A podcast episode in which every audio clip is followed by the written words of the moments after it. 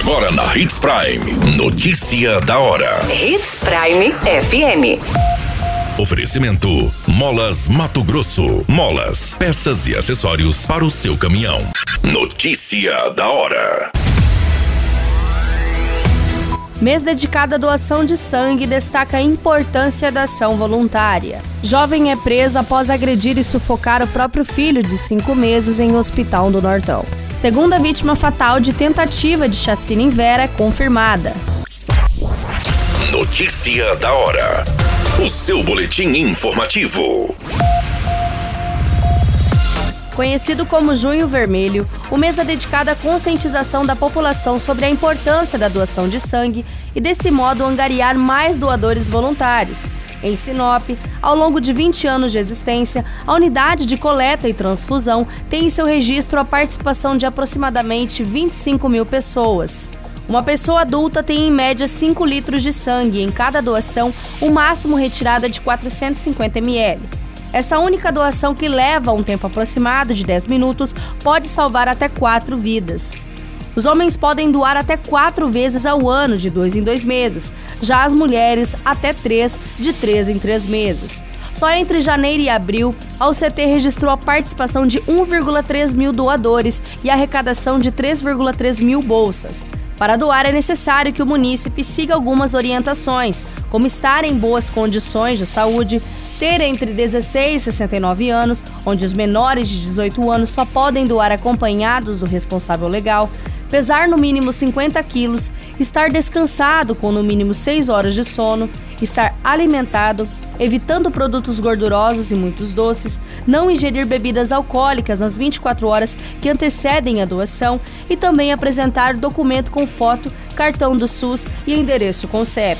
A UCT está localizada na Rua das Amendoeiras, anexo ao Hospital Regional de Sinop, e funciona das 7 às 12 horas. Você muito bem informado. Notícia da hora na Hits Prime FM. Uma jovem foi presa por agredir e sufocar o filho, um bebê de apenas 5 meses de vida, que estava internado em uma unidade de terapia intensiva para o tratamento de pneumonia. O caso foi registrado no município de Colíder. Segundo as informações, a delegacia foi acionada pela direção do Hospital Regional de Colíder depois que a jovem de 20 anos foi flagrada batendo, sufocando e gritando com o bebê dentro da unidade de terapia intensiva. A partir da denúncia, os policiais foram até o local e, ao perceber a movimentação dos investigadores, a mulher se trancou no banheiro por cerca de 40 minutos até se entregar. Ela foi presa em flagrante pelos crimes de lesão corporal contra descendente e por maus tratos.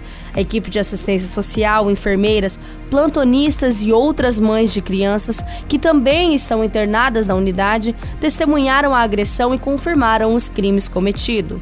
A jovem foi encaminhada para a delegacia, onde foi interrogada e liberada após o pagamento de fiança. Ela responderá pelos crimes em liberdade. Notícia da hora. Molas, peças e acessórios para seu caminhão é com a Molas Mato Grosso. O melhor atendimento, entrega rápida e as melhores marcas você encontra aqui. Atendemos atacado e varejo. Ligue 3515 9853. Notícia nunca para de acontecer e você precisa estar bem informado. Só aqui, na Hits Prime. As vítimas fatais de uma tentativa de chacina registrada no centro do município de Vera foram identificadas. Tratam-se de Francisco Roniel de Souza, de 30 anos, e Adésio de Oliveira Filho, de 30 anos. Outras duas pessoas foram socorridas e encaminhadas com ferimentos graves para o Hospital de Sorriso.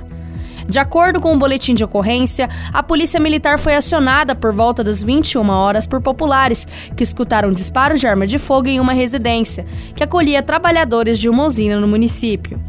Ao chegar no local, os policiais já encontraram as vítimas caídas no mesmo cômodo, sendo socorridas por uma equipe médica. Elas foram atingidas por disparo na cabeça e em outras partes do corpo. O local estava repleto de sangue. As quatro vítimas, que possuem a idade entre 18 e 30 anos, foram encaminhadas para o pronto atendimento de Vera. A Désio não resistiu e acabou morrendo em seguida. Já Francisco chegou a ser encaminhado para Sorriso, mas também não resistiu. Os outros foram transferidos para o hospital em estado grave. O suspeito, que aparentemente realizou os disparos sozinho, fugiu na garupa de uma moto após cometer o crime. Conforme os policiais, na cena, testemunhas contaram que flagraram um homem encapuzado usando roupas escuras, saindo da casa seguindo em direção da Rua México. Depois ele subiu na garupa de uma motocicleta e os dois fugiram. A pessoa entrou na residência e começou a disparar. As vítimas, quando ouviram os tiros, tentaram correr para o outro cômodo, mas acabaram atingidas. Cena do crime foi isolada para os trabalhos da perícia oficial e também da Polícia Civil. Todas essas informações, o Notícia da Hora, você acompanha no nosso site Portal 93. É muito simples. Basta você acessar www.portal93.com.br e se manter muito bem informado de todas as notícias que acontecem em Sinop, no estado de Mato Grosso. E é claro, com o departamento de jornalismo da Hits Prime FM.